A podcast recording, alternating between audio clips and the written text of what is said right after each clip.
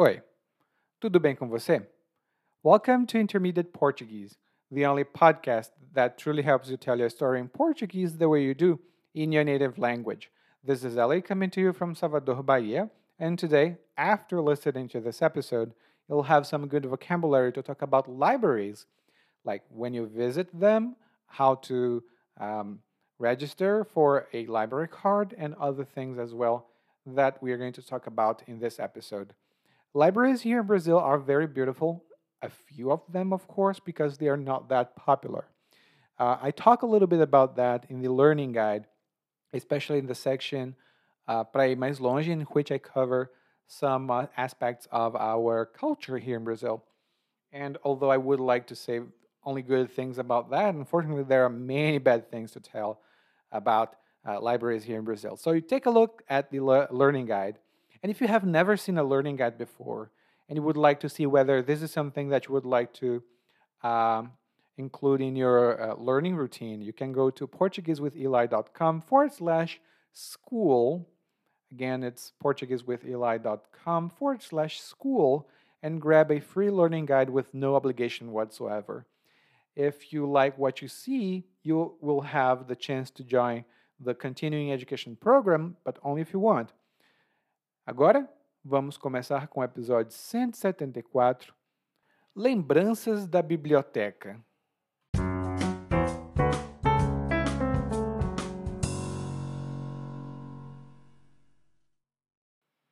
Já nem me lembro da última vez que pus os pés na biblioteca. E agora que estou voltando lá, fico bastante animado. A memória do dia que fiz meu cadastro lá ainda está vívida. Fui para o balcão de atendimento e perguntei como podia tirar minha carteirinha. A bibliotecária que atendia na época parecia estar sempre aborrecida com algo, mas era só de fachada. Uma palavra com ela e ela sorria numa simpatia sem par.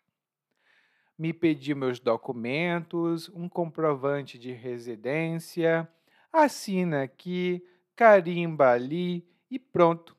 Eu era o feliz proprietário de uma carteirinha de usuário da biblioteca. Na época, o acervo era mirrado. Os livros mais populares tinham poucos exemplares, e muitos dos livros úteis faziam parte do acervo cativo, desses que não saem de jeito nenhum da biblioteca. A hemeroteca era uma mesa só e tinha poucos periódicos. Por causa dessa escassez, sempre que eu pegava um livro emprestado, a data de devolução era dois dias a contar da data do empréstimo. Podia renovar, desde que ninguém tivesse reservado o mesmo livro. E quando pegava o livro, a bibliotecária tinha que anotar tudo à mão num cartãozinho que ficava na contracapa da parte de trás do volume. Não tinha muita gente frequentando a biblioteca naquele tempo, mas era porque ninguém tinha o costume de ir procurar livros nas prateleiras das estantes de uma e o horário de funcionamento também não ajudava nada, nada. A biblioteca abria 10 da manhã e fechava 3 da tarde. Como um trabalhador ia lá nessas horas? E agora que voltei à minha cidade natal, decidi ir à biblioteca. Como disse, estava animado. Será que tudo ia estar mais moderno, maior? Porém, que decepção! Foi chegar lá e ver que aquele lugar estava entregue às baratas. Os livros estavam empoeirados, as estantes vazias e não tinha uma alma naquele lugar fora a bibliotecária, que, por sinal, era a mesma. Entrei esperando a Biblioteca Nacional e dei de cara com o Museu Nacional pós-incêndio.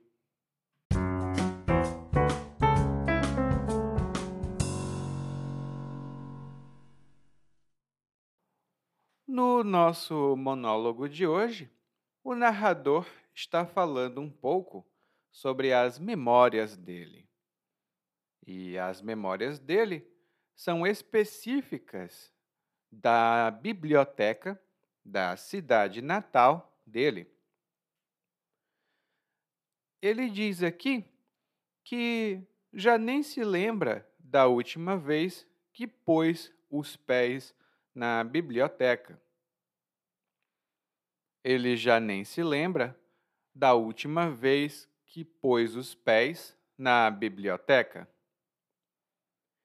E ele usou aqui uma expressão bem interessante, que é por os pés.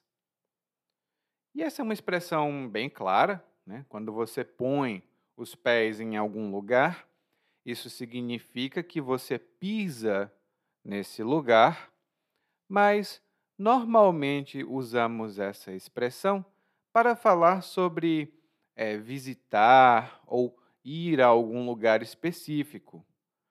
Por exemplo, eu nunca pus os pés no Jardim Botânico do Rio de Janeiro. Por que as pessoas me perguntam sobre ele? Eu nunca pus os pés no Jardim Botânico do Rio de Janeiro. Por que as pessoas me perguntam sobre ele? Ah, isso acontece comigo às vezes porque, como sou brasileiro, Algumas pessoas pensam que eu conheço todo o Brasil, mas eu, por exemplo, nunca pus os pés na cidade do Rio de Janeiro. É uma expressão um pouco mais uh, informal e enfática também. Lá no guia de aprendizagem, você vai ver alguns outros exemplos no nosso glossário. o narrador está voltando para a cidade natal e vai visitar a biblioteca de antes. Ele diz que a memória do cadastro dele ainda está vívida. A memória do cadastro, ou melhor dizendo, do dia que ele fez o cadastro, ainda está vívida. E aqui temos duas boas expressões. Na verdade, duas boas palavras. A primeira é o cadastro. E o cadastro é o registro das informações de uma pessoa é, em uma instituição, em um site, por exemplo. Você faz um cadastro, então você informa o seu nome, o seu e-mail, talvez o seu endereço. E o seu cadastro dá direito a alguma coisa, talvez algum serviço, algum produto ou informação. Por exemplo, eu fiz o meu cadastro no programa do governo e agora estou esperando o contato de um agente do governo eu fiz o meu cadastro no programa do governo e agora estou esperando um contato né, de um agente governamental. E aqui no Brasil nós temos muitos programas governamentais e se uma pessoa tiver direito, ela precisa antes fazer um cadastro. Cadastro e registro são sinônimos gerais, mas tem algumas diferenças. Dê uma olhada no guia. A outra expressão que o narrador utiliza é vívida, aqui feminino, mas pode ser também vívido. E normalmente nós falamos ou de uma imagem, ou de uma cor, ou de uma lembrança, uma recordação. E quando nós dizemos que uma recordação ou uma imagem está bem vívida, isso significa que é muito nítido é muito claro, é muito fácil de ver. Tipo, os detalhes são muito, muito claros. Então, quando o narrador diz que a memória está vívida, ele se lembra com muitos detalhes. E uma memória que não está muito vívida é uma memória que não está muito clara, é um pouco difícil de lembrar. E então o narrador passa a descrever o processo do cadastro, hum? ou o processo do cadastramento. Também temos essa palavra. Primeiro, ele diz que foi ao balcão de atendimento. E o balcão de atendimento é um local dentro de uma instituição, pode ser num hospital, pode ser numa biblioteca, pode ser em vários lugares.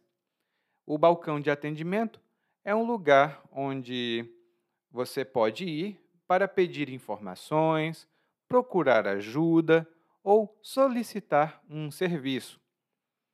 Nós temos o balcão de atendimento no aeroporto, por exemplo, para quem vai viajar. Hum? E no balcão de atendimento, o narrador perguntou onde ele podia tirar a carteirinha da biblioteca. O narrador perguntou onde ele podia tirar a carteirinha da biblioteca. E a carteirinha é um documento que mostra que você tem um cadastro em uma instituição específica. É uma palavra mais informal, mas é muito utilizada. Por exemplo, aqui no Brasil, os estudantes têm direito a uma carteirinha. Essa é a carteira estudantil. É um documento que mostra que eles são estudantes e eles têm direito a alguns benefícios. Por exemplo, quem tem carteirinha estudantil ou quem tem carteirinha pode pagar meia passagem em alguns ônibus. Também tem outros direitos. Ah, e os torcedores de times de futebol às vezes têm uma carteirinha do clube de futebol. Eu tenho mais informações sobre isso lá no guia de aprendizagem. E aí o narrador fala sobre a bibliotecária. Ele fala sobre a bibliotecária. E o bibliotecário ou a bibliotecária, essa pessoa é o profissional ou a profissional que trabalha na biblioteca, não só com a organização dos livros, mas também com a catalogação dos livros é, e várias outras coisas, na verdade. O bibliotecário faz muita coisa. E não é uma profissão muito popular no Brasil. Lá no guia de aprendizagem você vai ter algumas razões para isso. Mas o narrador diz aqui que a bibliotecária parecia estar sempre aborrecida. A bibliotecária parecia estar sempre aborrecida. E Aborrecido ou aborrecida provavelmente é uma palavra que você já conhece. Mas você provavelmente conhece mais os sinônimos do que essa palavra. Porque uma pessoa que está aborrecida, ela está irritada ou ela está é, com uma sensação de desagrado. Ela, hum, ela está insatisfeita com algo. E normalmente o aborrecimento, né, a sensação de aborrecimento fica bem visível no rosto de uma pessoa. Outra palavra para aborrecimento é chateação. E uma pessoa aborrecida também pode estar chateada. Lá no guia de aprendizagem você tem mais algumas observações sobre essa palavra, mas aqui eu vou dar um exemplo. Sempre que o marido dela viaja, a Miriam fica muito aborrecida, porque os filhos não a deixam em paz. Sempre que o marido dela viaja, a Miriam fica muito aborrecida, porque os filhos dela não a deixam em paz. e esses eram, eram meus irmãos e eu, ou éramos nós, melhor dizendo, éramos meus irmãos e eu, quando uh, nós estávamos em casa, nós aborrecíamos nossa mãe. Hoje não, hoje está tudo tranquilo. Bom, o narrador diz que a bibliotecária parecia estar aborrecida, mas era só de fachada. Ela parecia estar aborrecida, mas era só de fachada. E a expressão de fachada é uma expressão muito comum e bem informal também, e significa que algo não é real, não é verdade, é só uma aparência. Hum? Uma coisa que muitas pessoas faziam antigamente e hoje também fazem é ter um casamento de fachada. Para o mundo todo, eles mostram que são um casal muito lindo, muito feliz. Mas é só de fachada. Porque, na realidade, eles se odeiam, eles brigam, eles um, são muito desrespeitosos uns com os outros, né? ou um com o outro, né? porque normalmente um casal são duas pessoas. Tem três pessoas também agora, mas isso é assunto para outro episódio. Então, de fachada, tem algumas explicações adicionais lá no guia, mas basicamente é uma coisa que não é real, é aparente. Apenas aparente. E no caso aqui, a bibliotecária não era realmente aborrecida. Era só de fachada. Porque, na verdade, ela era muito simpática. Ela era de uma simpatia sem par. Ela era de uma simpatia sem par. E quando a gente diz que alguma coisa é sem par, essa é uma expressão um pouquinho menos comum, porque ela é um pouquinho mais formal, mais literária. Normalmente, na conversação, nós também dizemos sem igual.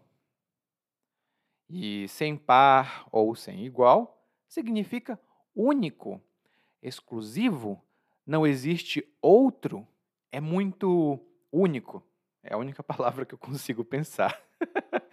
Bom, então, quando eu digo, por exemplo, hum, a comida desse restaurante é sem par, significa a comida desse restaurante é única. Não tem outro restaurante com uma comida tão boa, tão única. Hum? Então, sem par, sem igual. E aí o narrador foi falando é, do procedimento fisicamente, né, que é ele entregou documentos, um comprovante de residência, que é um documento que mostra que você mora em algum lugar. E ele disse: assina aqui, carimba ali e pronto. Então, mais uma vez, assina aqui, carimba ali e pronto.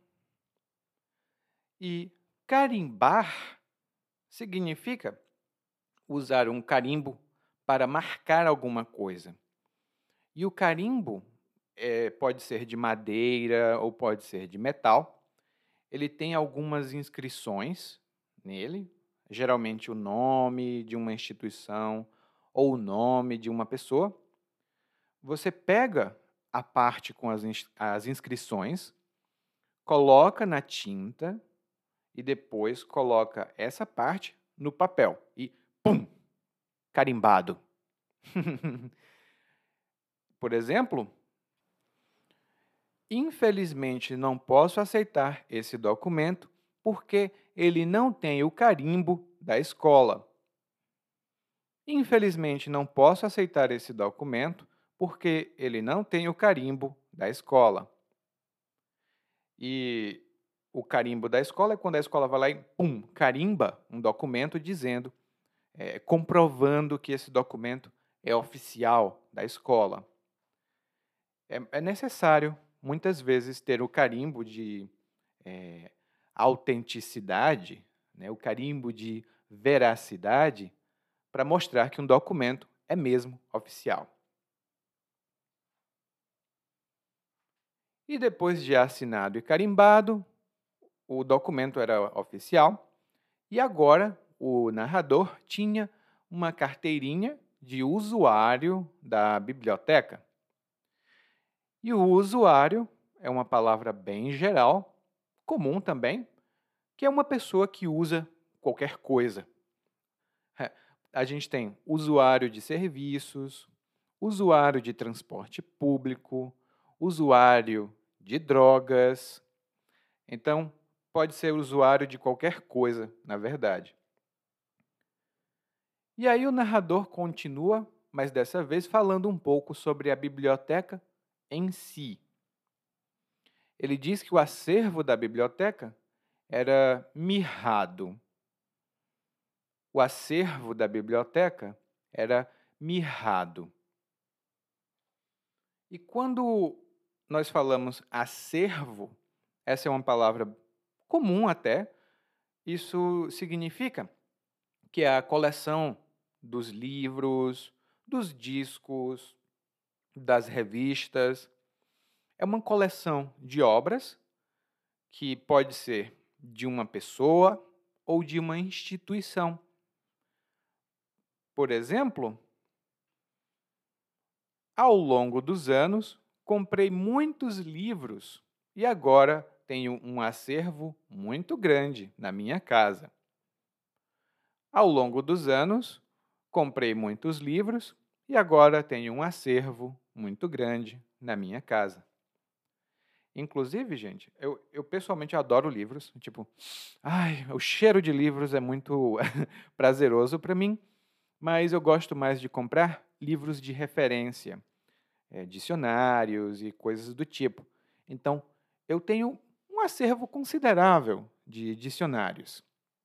Hum, eu tenho um acervo considerável. Não é grande, mas também não é pequeno. E mirrado, quando a gente fala sobre algo mirrado, é algo que existe em pouquíssima quantidade. É muito escasso. Por exemplo,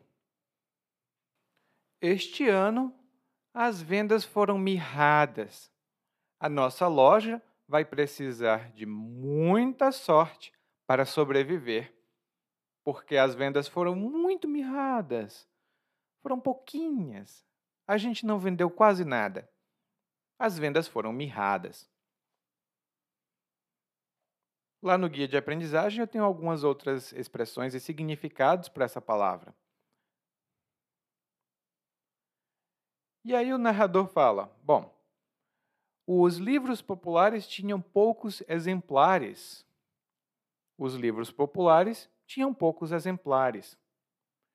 E o exemplar, em português, também é o que às vezes as pessoas chamam de uma cópia.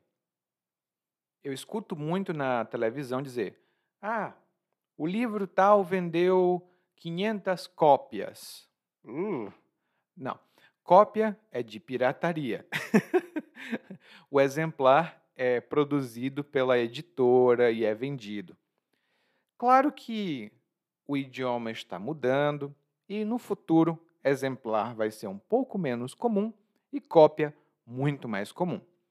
Mas você pode falar do exemplar de um livro, um, o exemplar de uma obra de arte, e o narrador diz que ainda tinha um problema, porque os livros úteis faziam parte do acervo cativo. Os livros que eram realmente bons faziam parte do acervo cativo. E cativo, originalmente, significa preso, que não têm liberdade. E aqui a gente lembra de um episódio triste da história do Brasil, que são os escravos que eram cativos. Hum? É uma coisa realmente uh, triste, é uma palavra que aparece muito quando você estuda a história do Brasil. Mas, de outra maneira, quando a gente fala de um livro cativo numa biblioteca, é um livro que não sai da biblioteca. Ele não pode ser emprestado. Ou seja, você não pode pegar esse livro emprestado. Pode consultar no local. E o narrador fala também que a hemeroteca era uma mesa só. A hemeroteca era uma mesa só. E nas bibliotecas, a hemeroteca é a seção onde ficam livros, ah, perdão, não livros, é, jornais, revistas, é onde ficam os periódicos. E os periódicos são esses, é, essas publicações que saem a um intervalo específico e elas continuam tendo edições em intervalos específicos. O jornal Folha de São Paulo, por exemplo, é um periódico. O New York Times, uh, que chique, também é um periódico. Lá no guia de aprendizagem eu tenho mais algumas observações sobre essa palavra, porque ela também tem outros significados. E aí o narrador fala: bom, por causa dessa escassez, né, é, ou seja, por causa dessa falta, por causa dessa insuficiência, quando ele pegava um livro emprestado, a data de devolução era dois dias a contar da data do empréstimo. Quando ele pegava um livro emprestado, a data de devolução era é, dois dias né, a contar da data do empréstimo. E só para informar, eu estou falando da minha biblioteca da minha cidade, porque realmente eram dois dias só que a gente tinha. E a data de devolução é a data que você deve devolver ou retornar alguma coisa.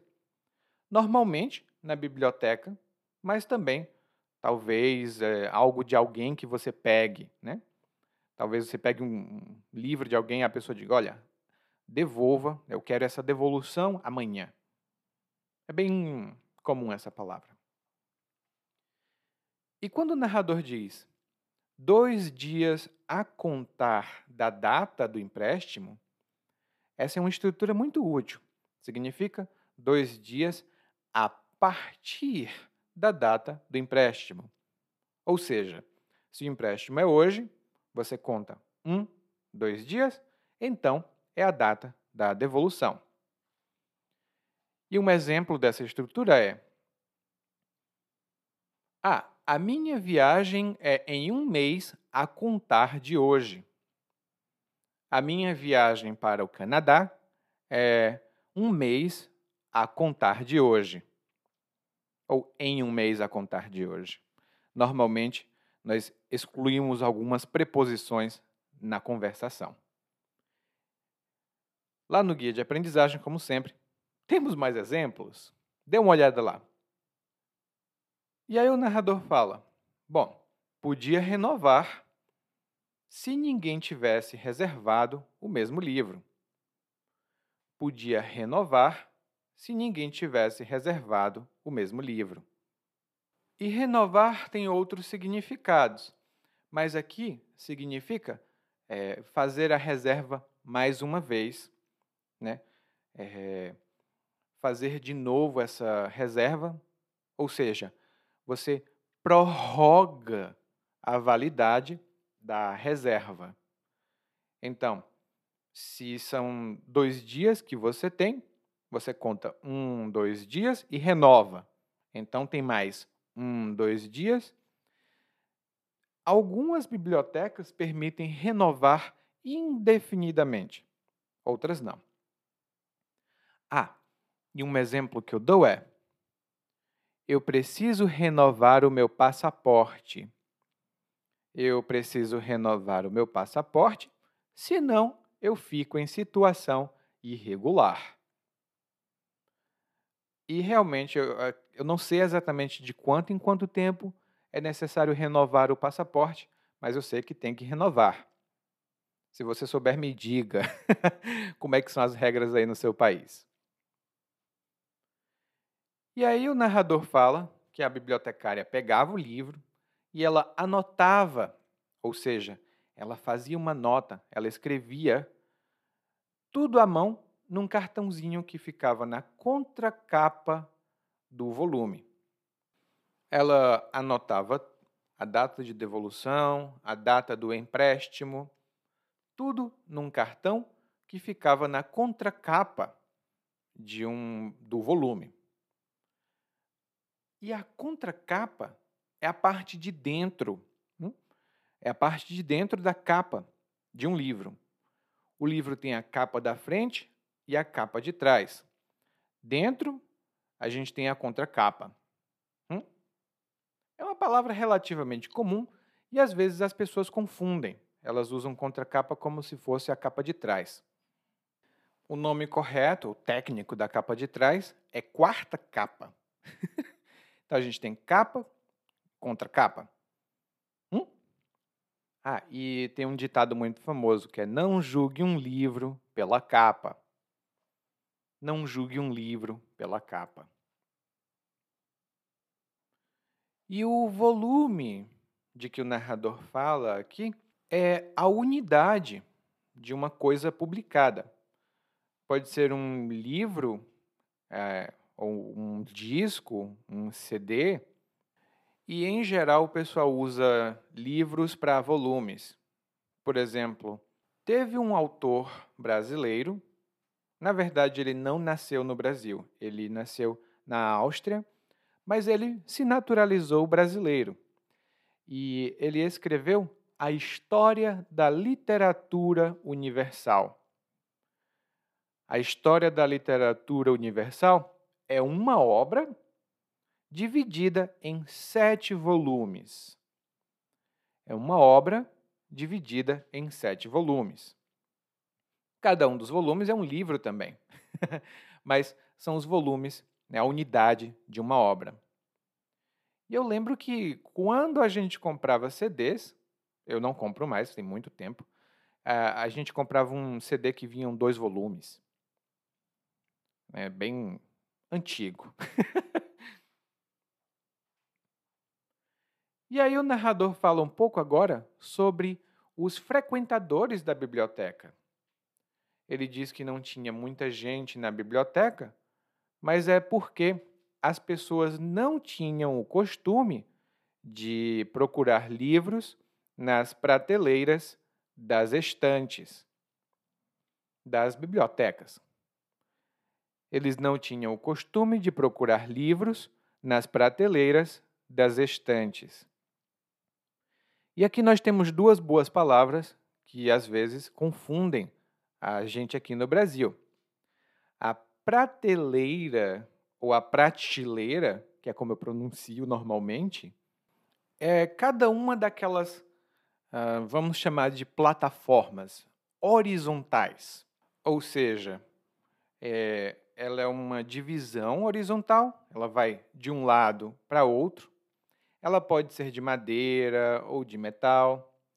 Ela pode estar num estante ou é, pendurada numa parede. Ela pode estar fixada, é, afixada, melhor dizendo, numa parede. E normalmente a gente coloca livros numa, numa prateleira, ou coloca objetos de decoração, várias coisas. E a estante é um móvel que tem várias prateleiras. Você tem várias prateleiras em uma estante só. A estante também pode ter gavetas, hum? mas não necessariamente. Ela precisa ter prateleiras. Inclusive no supermercado a gente fala muito das prateleiras do supermercado estão vazias. Então, cada parte onde tem vários produtos em um nível horizontal, cada parte ali é uma prateleira. Hum? E essa palavra eu vejo muito nos jornais, eles dizendo: as prateleiras dos supermercados estão ficando vazias, ou está tudo ficando mais caro nas prateleiras do supermercado. Hum? Lá no guia de aprendizagem eu tenho umas imagens para ajudar você a entender isso melhor. Além da falta de costume que o narrador menciona, ele dá outra razão para que as pessoas não frequentem a biblioteca. Ele diz que o horário de funcionamento também não ajudava, porque a biblioteca funcionava das 10 da manhã às 3 da tarde. E realmente é um horário em que a maioria das pessoas está trabalhando.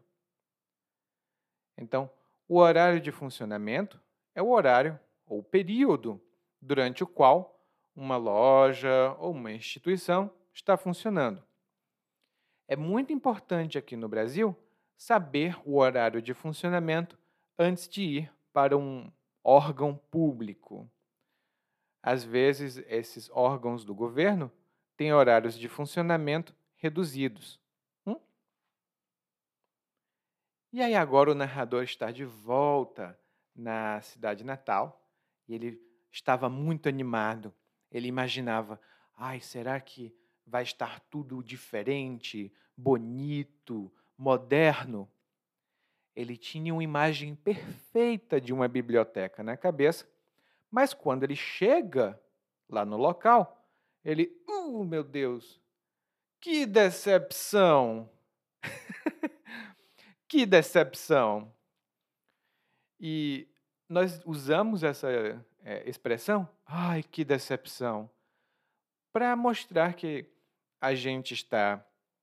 É, a gente imaginava uma coisa, mas na realidade é outra coisa, completamente diferente e não é nada boa não como o que a gente imaginava. Vou dar dois exemplos. Todo mundo se preparou a semana toda para ir na praia no final de semana. Todo mundo se preparou, eh, fez exercício, comprou uma roupa de praia, mas quando foi no sábado, shh, caiu uma chuva enorme. Que decepção! Todo mundo ia ficar em casa no final de semana. Que decepção! Todo mundo ia ficar em casa no final de semana. E realmente é uma decepção muito grande. o outro exemplo tem um pouco a ver com a minha, a minha primeira escolha profissional. Eu não sei se eu contei para você, mas o meu primeiro curso universitário foi Sociologia. Meu primeiro curso universitário foi sociologia. E eu pensei, nossa, eu vou estudar muita coisa, eu vou fazer isso, vou fazer aquilo e vou ensinar sociologia nas escolas. Mas, no ano que eu entrei no curso de sociologia, o governo do meu estado eliminou a disciplina de sociologia das escolas.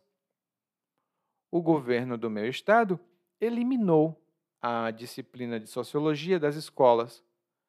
E aí eu fiquei, ai meu Deus, que decepção. Eu pensava que ia ser professor e agora não vou ter emprego. Que decepção. E realmente aconteceu. Isso foi no estado do Ceará, no ano de 2012. triste, muito triste. E para o narrador, qual foi a decepção? Bom, a decepção foi que a biblioteca estava entregue às baratas. A biblioteca estava entregue às baratas. essa, essa é uma expressão não é muito boa quando você diz que um lugar está entregue às baratas. E quando esse lugar está entregue às baratas, Isso significa que esse lugar está como que abandonado. Ele está negligenciado. Ninguém se importa nem cuida desse lugar. Antes, os parques da minha cidade eram muito bonitos, muito bem cuidados, eram bem organizados e tinham segurança. Mas hoje, os parques estão entregues às baratas. Os parques estão entregues às baratas, porque ninguém cuida mais, as plantas cresceram como nunca, não tem mais nenhuma segurança. Ah, o parque virou sei lá o quê, mas aquilo ali está entregue às baratas. E provavelmente a biblioteca não estava numa boa situação para o narrador dizer isso. E aí o narrador diz que não tinha uma alma naquele lugar. E essa é uma maneira bem informal de dizer que não tem ninguém. A gente diz não tem uma alma aqui. E isso significa não tem uma pessoa ou não tem ninguém aqui. Lá no guia de aprendizagem eu tenho algumas observações, porque essa também é uma expressão comum em obras literárias. Mais um exemplo que eu posso dar é: aconteceu um acidente na rua e todo mundo ficou gravando com a câmera não teve uma alma para telefonar para o socorro. Não teve uma alma para telefonar para o socorro. Ou seja, ninguém telefonou para o socorro. E infelizmente isso aconteceu já aqui no Brasil, é, as pessoas não ligarem para o socorro quando veem um acidente. Elas tiram fotografias, gravam vídeos, coisas do tipo. E o narrador fala: Bom, fora a bibliotecária, que por sinal era a mesma, não tinha ninguém lá. Fora a bibliotecária, que por sinal era a mesma, não tinha ninguém lá. E por sinal é uma maneira, é uma expressão que a gente usa para incluir uma nova informação relacionada ao que a gente estava dizendo antes. É uma adição é um acréscimo de informação. Por exemplo, ah, eu estava usando a minha câmera, que por sinal foi muito cara, quando ela parou de funcionar. Eu estava usando a minha câmera, que por sinal foi muito cara, quando ela parou de funcionar. Ou eu estava usando a minha câmera quando ela parou de funcionar. Por sinal, ela foi muito cara. A informação, ela foi muito cara? É adicional. Não é exatamente necessária, mas eu acho que era importante uh, acrescentar. Hum? E aí, no final, o narrador faz uma comparação que você precisa entender um pouco da cultura brasileira para entender a comparação. Ele diz que entrou esperando a Biblioteca Nacional, mas deu de cara com o Museu Nacional pós-incêndio. Essa é uma referência a duas, duas instituições do Brasil. Uma é a Biblioteca Nacional, que fica no Rio de Janeiro, e ainda está viva, está de pé, e o Museu Nacional, que alguns anos atrás é, estava entregue às baratas. Ai, que triste. O Museu Nacional estava entregue às baratas e teve um incêndio no museu, e nós perdemos aqui no Brasil quase 200 anos de história registrada em livros, obras, eh, documentos. Foi muito triste, realmente muito triste, porque foi a memória brasileira que se perdeu, porque o governo decidiu deixar o museu entregue às baratas. Então é isso que o narrador está mencionando quando ele fala que entrou esperando a Biblioteca Nacional e deu de cara com o Museu Nacional pós-incêndio. que triste. Bom, foi uma decepção muito grande, mas você não precisa ter nenhuma decepção, porque agora nós vamos ouvir o monólogo mais uma vez, mas dessa vez na velocidade natural. Já nem me lembro da última vez que pus os pés na biblioteca. E agora que estou voltando lá, fico bastante animado. A memória do dia que fiz meu cadastro lá ainda está vívida. Fui para o balcão de atendimento e perguntei como podia tirar minha carteirinha. A bibliotecária que atendia na época parecia estar sempre aborrecida com algo, mas era só de fachada. Uma palavra com ela e ela sorria numa simpatia sem par. Me pediu meus documentos, o comprovante de residência, assina aqui, carimba ali e pronto. Eu era o feliz proprietário de uma carteirinha de usuário da biblioteca. Na época o acervo era mirrado. Os livros mais populares tinham poucos exemplares. E muitos dos livros úteis faziam parte do acervo cativo, desses que não saem de jeito nenhum da biblioteca. A hemeroteca era uma mesa só e tinha poucos periódicos. Por causa dessa escassez, sempre que eu pegava um livro emprestado, a data de devolução era dois dias, a contar da data do empréstimo. Podia renovar desde que ninguém tivesse reservado o mesmo livro. E quando pegava o livro, a bibliotecária tinha que anotar tudo à mão num cartãozinho que ficava na contracapa da parte de trás do volume. Não tinha muita gente frequentando a biblioteca naquele tempo, mas era porque ninguém tinha o costume de procurar livros nas prateleiras estantes de uma. E o horário de funcionamento também não ajudava nada nada. A biblioteca abria 10 da manhã e fechava 3 da tarde. Como um trabalhador ia lá nessas horas? E agora que voltei à minha cidade natal, decidi ir à biblioteca. Como disse, estava animado. Será que tudo ia estar mais moderno, maior? Porém, que decepção. Foi chegar lá e ver que aquele lugar estava entregue às baratas. Os livros estavam empoeirados, as estantes vazias, e não tinha uma alma naquele lugar, fora a bibliotecária, que por sinal era a mesma. Entrei esperando a Biblioteca Nacional e dedicaram com o Museu Nacional pós-incêndio. Oi, tudo bem? Provavelmente você escuta nosso podcast há algum tempo. Bom, se não for o caso, eu me apresento para você. Eu sou o Eli é, para Eliakim e sou professor de português, responsável pelo podcast, pelo site portuguesewitheli.com, pelo outro site readbrazilianportuguese.com e muitas outras fontes de conteúdo para aprendizes de português que, como você, querem falar e entender o português brasileiro. Se você gostar desse podcast, você pode fazer uma avaliação do nosso podcast no Apple Podcasts. Você pode fazer a sua avaliação e isso ajuda muito. Obrigado.